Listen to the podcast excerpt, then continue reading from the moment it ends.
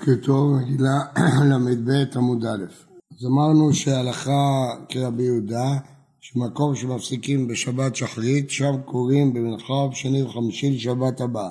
שאלנו למה רבי זרע לא אמר הלכה כרבי יהודה וחזר על כל התוכן, משום דעה פחלהו, כי יש כאלה שהפכו את רבי מאיר ורבי יהודה, ולכן הוא רצה לפסוק הלכה לפי התוכן ולא לפי השמות. תנו רבנן, פותח ורואה איפה צריך לקרוא, גולל ומברך, וחוזר ופותח וקורא. למה? כדי שלא יחשבו שהברכות כתובות בספר תורה. אז לכן הוא גולל ומברך ואחר כך פותח. דברי רבי מאיר. רבי יהודה אומר, פותח ורואה, מברך וקורא. לפי רבי יהודה אין חשש שהוא יברך כשספר תורה פתוח. מה הייתה עמד רבי מאיר? כדאולה, דמר לה מפני מה אמרו הקורא בתורה לא יסייע מתורגמן. שלא יאמרו תרגום כתוב בתורה. החנמי כדי שלא יאמרו ברכות כתובים בתורה. ורבי יהודה, למה הוא לא חושש לזה? תרגום איכא למיתרא, רואים בן אדם שקורא בתורה ומוסיף מילים בארמית, חושבים שהמילים האלה כתובות בתורה. ברכות לא איכא למיתרא, אף אחד לא יטעה שהברכות כתובות בתורה. אמר רבי זרע, אמר מטה הלכה, פותח ורואה ומברך וקורא. כלומר, לא צריך לגלול כשהוא מברך. ולהם ההלכה כרבי יהודה. משום דעה פחלהו, כיוון שיש כאלה שהופכים את רבי מאיר ורבי יהודה, אז לכן הוא לא רצה להגיד לפי שמות, אלא לפי התוכן. אמר רבי זרע, אמר רב מתנה, הלוחות והבימות, אין בהם משום קדושה. מה זה הלוחות? אומר רש"י, לא ידעתי מהם. ויש מפרשים, הם עשויים לספרים שלנו, שאינן עשויים כגיליון. לוחות הכוונה דפים שלא כרכו אותם בצורה של מגילה, אלא בצורה של ספר, מה שקוראים מוסחף. מוסחף זה המצאה ערבית שכרכה את הדפים בצורה של ספר, זו הייתה בשעתו המצאה עצומה. למה? כי כשיש לך מגילה או ספר תורה, אתה מחפש איזה פסוק בדברים, אתה צריך לגלול על דברים.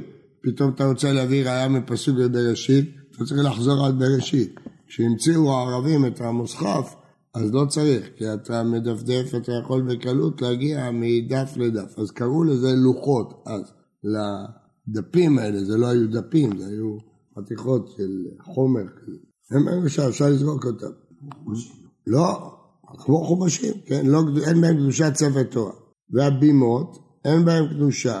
איזה בימות? רש"י אומר, בימה שהיו עושים למלך. במוצאי שביעית כדי לקרוא פרשת המלך. אבל תוספות אומר, לוחות והבימות פירש בערו גיליוני ספר תורה שלמעלה ושלמטה שבין דף לדף. אמר השפטי אמר ביוחנן, הגולל ספר תורה צריך שיעמידנו על התפר, מול התפר, שם אפשר להדק אותו טוב. ואמר השפטי אמר ביוחנן, הגולל ספר תורה, גוללו מבחוץ ואין גוללו מבפנים. מעתקו, מעתקו מבפנים ואינו מעתקו מבחוץ. לא כך ברור הממרה הזאת. רש"י מפרש, הגולל מעניין לעניין והוא יחיד, ספר תורה מונח לו על ברכיו, גוללו מבחוץ, העמוד שחוצה לו גללו, ויגול מצד חוץ לצד פנים, שאם יאחז עמוד הפנימי ויגול לצד חוץ, יתפשט החיצון ויפול לארץ. הוא יושב וקורא, אז שיגלול אליו ולא החוצה, כי אם יגלול החוצה העירייה תיפתח ותיפול לארץ. כשהוא מעדכו, גמר לגמולון, הוא בא לעדכו, יאחוז בפנימי וידק על החיצון, כדי שלא יכסה הכתב בזרועותיו, שמצווה להראות את הכתב אל העם כשמעדכו, במסכת סופרים. התוספות מפרש פירוש אחר, פירש רך, ויקאי הקשר מטפחת, שקושר מטפחת סביב ספר תורה, יהיה הקשר מבפנים כלפי הכתב, שאם יהיה מאחוריו, כשיפתח ספר תורה, יהיה צריך להופכו על הכתב להתיר את הקשר, ואין זה דרך כבוד. טוב, פירוש אחר. שמה? אני קראתי ברש"י, זה רש"י. בטח, רש"י קראתי. מונח על ברכיו, ואז זה ייפול. מה? כן. טוב, לא ברור כל כך, כי אנחנו לא יודעים את המציאות בדיוק שהייתה. אמר רב שבט... לי בסוגיה גם בלידה. כן. עושים את זה כדי שזה לא ייפול, אבל עכשיו זה לא ייפול. שני אנשים. למה רב שבטי אמר רבי יוחנן, עשרה שקראו בתורה, הגדול שבהם הוא גולל ספר תורה. כלומר, זו המצווה החשובה, שהוא גולל ספר תורה. דבר חשוב. האיש הכי גדול, התלמיד חכם, מכבדים אותו בגלילה, לא ילד, דווקא את החכם. למה עשרה קראו בתורה? עשרה פסוקים הכוונה. זה הגדול שבהם גולל תורה. הגוללו נותן שכר כולם. זה הכבוד שלו. כזכור, הגולל היה גם המגביה. זאת אומרת, הנקודה העיקרית פה זה ההגבהה. אז זה שכר כולם. הרב שלמה זלמן אורבך ביקש שפעם אחת ייתנו לו להגביה ספר תורה. כן. כי היום המגביה לא, הגלילה נוהגים לתת לילד. אבל אז המגבהה, פה הכוונה מי שמגביה. ההגבהה היא החשובה. ואמר שבטי אמר רבי יוחנן, מניין שמשתמשים בבת קול, שאפשר להשתמש בבת קול וזה לא נקרא נחש, שנאמר, באוזניך תשמענה דבר מאחריך לאמור, אומר רש"י, כתיב, לא תנא, אה, תוספות, לא תנא חשוב, לא תעוננו, אבל פי שאין ניחוש יש סימן. אנא מילה, דשמע קל גברא במטה, קל איתתא בדברה, והוא דאמר הן הן, והוא דאמר לאו לאו. אז זה הגיוני, למה? כי זה דבר לא מצוי. הוא שמע את הגבר בעיר ואת האישה במדבר. אבל אם ההפך, אולי סתם הוא שמע איזה קול, זה לא אומר שום דבר. ואמר שבטיה רבי יוחנן, כל הקורא בלא נעימה ושונה בלא זמרה, עליו הכתוב אומר, וגם אני נתתי להם חוקים לא טובים ומשפטים לא יחיו בהם. מתקיף לה אביה, וכי משום זה לא ידע לביסומי כלה, משפטים לא יחיו בהם כנראה. אחד שלא יודע לנגן, אתה קורא לו משפטים לא יחיו. כן, בגלל שהוא לא יודע לנגן, אז אתה... אני פירשתי את זה פעם ככה. הפסוק הזה כתוב בסימן שאלה, וגם אני נתתי להם חוקים לא טובים, משפטים לא יחיו בהם, אני נתתי להם חוקים טובים, הם הפכו את זה לחוקים לא טובים. אז אם הוא קורא בלא מנגינה, אז זה נהיה, וגם אני נתתי להם חוקים לא טובים. הוא היה צריך לקרוא, וגם את דברים לא טובים, משפטים לא יוכלו בהם. אז מי שקורא בלי מנגינה, הוא, הוא מגדף. לכן, ושונה בלא זמרה. אז אנחנו קוראים את התורה בטעמי המקרא. אז לפי זה גם כשקוראים שניים מקרא ואחד התרגום, צריך לקרוא בטעמי המקרא. ושונה בלא זמרה. אז היו לומדים את המשניות בניגון, תוספות, שהיו רגילים לשנות המשניות בזמרה, לפי שהיו שונים אותם בעל פה. על ידי כך היו נזכרים יותר. גם אנחנו שונים בזמרה. מדליקים, מדליקים, מכים לא בלכת, לא בחוסר, לא בחלך. יש מנגינה. מים, אז אתה יודע מתי סוף כל משנה, כן? יש מנגינה למשניות, וככה אנחנו קוראים את המשניות, על ידי זה קל לזכור בעל פה. ומתי קוראים את שמם אבינו שהגאונים יחזירו את טובתם עד סוף השבועה הראשונה דיבר רבי אליעזר יש מנגינה. כשאתה מנגן קל לזכור. כי רואים שכתוב פה לקרוא מנגינה כל הקורא בלא נאמר. נענש אפילו, לא רק כשהוא קורא בתורה. כי ראינו פה שכל פעם שקוראים בתורה מה? כל הקורא בלא נאמר. שהוא עולה לתורה? לא, איזה עולה לתורה? מה פתאום עולה לתורה? בטח צריך לקרוא בטעמים. מה פתאום, איזה עולה לתורה? כל הקורא, מי שקורא, צריך לקרוא במנגינה. כשהרב מלמד שהוא רוצה את רקע מחומש, הוא צריך לקרוא את זה במנגינה? לא קורא פסוק, שניים. כשהוא קורא את הפרשה, צריך לקרוא במנגינה.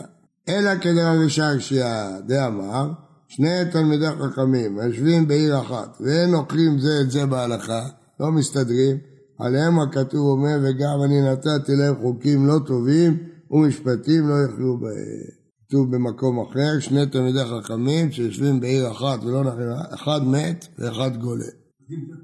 נופל מכאן, אבל לא, לא שם ממרה לא נכונה.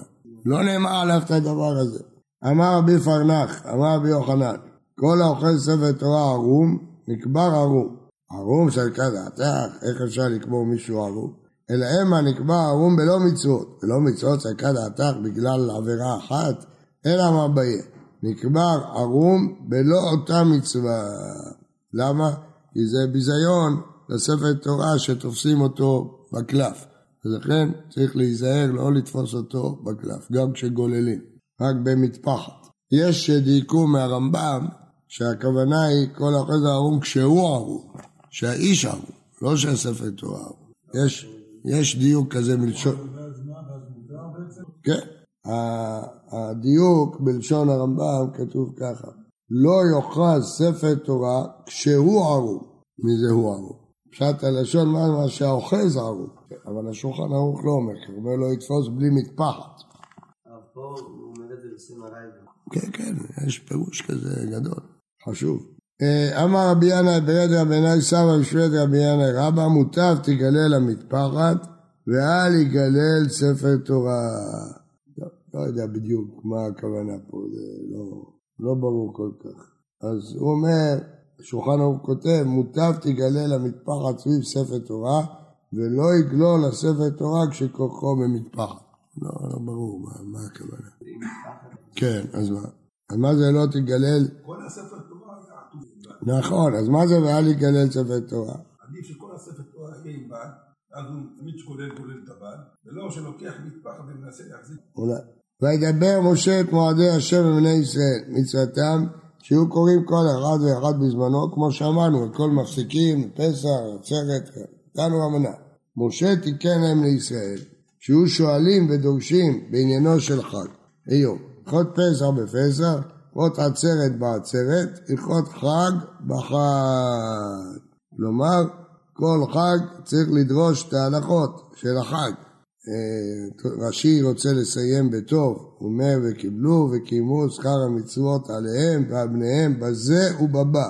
תוספות רצה לסיים בטוב, אמר חזור במטפחת או איכמים בימינה בשמאלה עושר וכבוד. כל אחד ניסה לסיים בטוב. אבל לפני זה, יש פה קצת סתירה, שפה כתוב אה, בפסח, פסח, זה ועד זה. מקום אחר כתוב 30 יום לפני החג דורשים בהלכות החג. אז מסבירים שזה שני דינים. לדרוש בהלכות זה 30 יום, אבל מעניינו של חג זה באותו יום. כי ההלכות, מה יעזור שתלמד אותו יום? כבר מאוחר, צריך ללמד אה, לפני. עכשיו יש מחלוקת בפוסקים, אם דווקא בפסח צריך 30 יום שההלכות מרובות, אבל שאר החגים זה פחות הלכות, זה לא צריך 30 יום. אה, תראו בטור בתחילת הלכות פסח מדבר. הדרן הלך בני העיר, וסליק הלך מסכת מגילה. או אין הדרן. רגע, רגע, נגיד הדרן.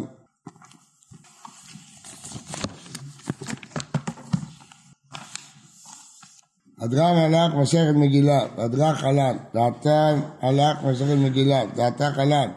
לא נתנשם מנך מסכת מגילה ולא תתנשם מנה, לא בעלמא עדן, לא בעלתה.